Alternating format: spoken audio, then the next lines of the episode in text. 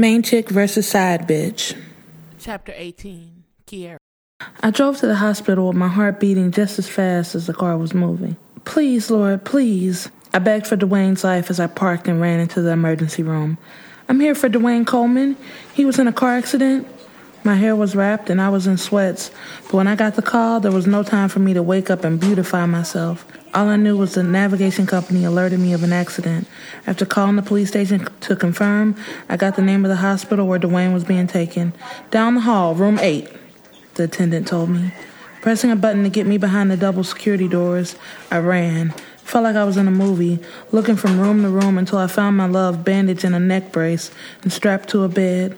My entire first day as a fully functioning partner had been spent in chaos, and now it was even worse. The man I loved, or I was trying not to love, was hurt. That meant the father of my child was in danger. After getting my head out of the toilet, I managed to get to a meeting, but all day I couldn't help but think about my stomach. I couldn't sleep all night. At first, I thought it was about what the doctor told me at my emergency appointment earlier that day. The prescription for prenatal pills and all the do's and don'ts of pregnancy were confusing, so I thought maybe I was simply nervous about that. But once I got the call telling me my car had been involved in an accident, my heart slid to the floor. Dwayne was in bad shape. The police officer who told me where he was said the car had twisted metal, which probably meant it was totaled. I was surprised I was even able to make it here with how nervous and scared I was. I was surprised I didn't have a damn wreck myself. Dwayne, baby? Oh, baby, oh my God. I had never seen him like this. Kiera? He tried reaching for me. There wasn't much he could do from the hospital gurney with his neck in a brace. Baby, what happened? He tried explaining, but he was driving and must have fallen asleep. Dwayne, didn't I tell you you need to get some damn rest? What if you died? What would happen to me and the baby? I couldn't believe I said that, but seeing him like this pulled on my heartstrings. I was overcome by emotion, and tears fell. What baby? Now I had to explain what I said. I tried figuring out a good way to word this. Maybe, maybe I could tell him I meant his youngest daughter. I was just speaking about the kids, like, what do I tell them? But he gave me a weird look, even with a neck brace. No. Baby, are you. He tried sitting up, but winced in pain. Be still. What did the doctors say? Damn the doctors. Are you pregnant? I never thought I could get pregnant. I told him a million times that I couldn't. But sure as shit, here I was standing in front of him, positively pregnant with this child. I never wanted to tell him like this. I planned on calling him over or taking him to dinner, not saying something this important in a hospital emergency room with unknown people walking around, voices over the PA system, and beeping machines interrupting us. But looking at Dwayne, seeing him so close to being taken away from me, everything that pissed me off about him evaporated. I just wanted to love him, beg him to come back home, raise this baby together, and pretend like none of this bullshit ever happened to us. I only smiled, and before he could answer, a man in a white coat came in. Well, Mr. Coleman, we can take this brace off. It looks like you have no fractures, just a concussion. A nurse wasn't far behind taking the brace off Dwayne and helping him up. Just take it easy and get some rest. Visit your primary care physician and. Dwayne? Dwayne! I heard a voice calling his name. Seconds later, there she was. Oh my God, baby! She looked from him to me and then back again. What is this bitch doing here?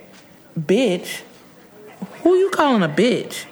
You know who I'm talking about, bitch. I'm his woman now. I'm the one carrying his baby. Dwayne shook his head. You not pregnant. You lousy ass bitch. I want you out of here. I'm having a family discussion with my man. Your man? He's my man. No, bitch. You are the side bitch. You need to get in your place. I looked at Dwayne, waiting for him to check this bitch. Arian, maybe you should go. I'm gonna talk to you later.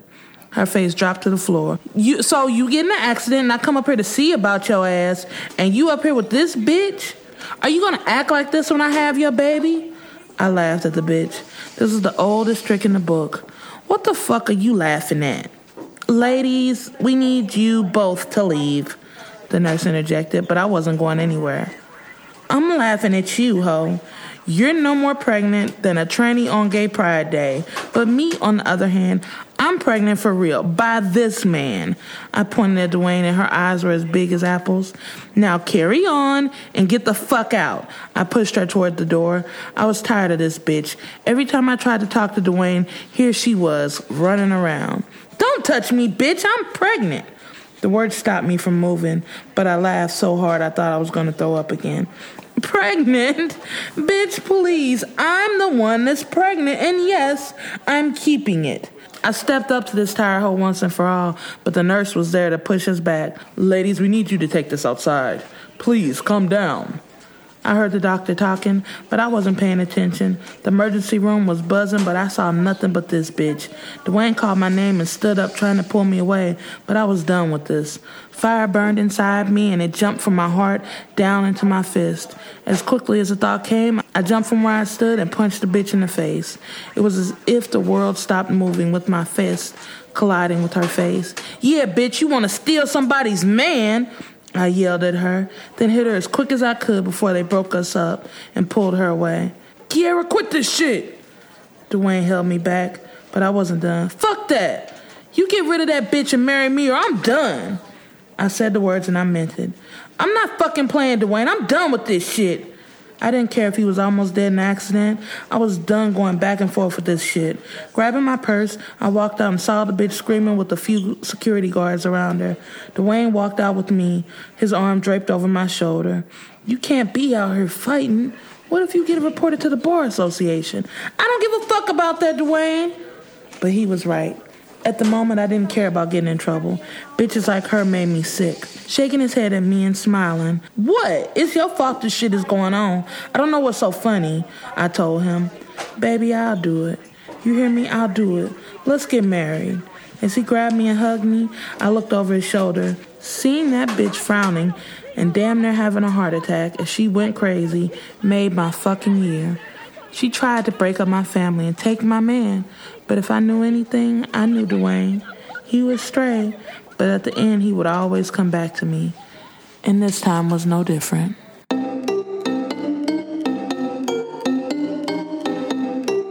What's up, y'all? It's your girl Soleil. Make sure you share, subscribe, and comment, and let me know what you think about the podcast. Thanks for listening. I'll let y'all later.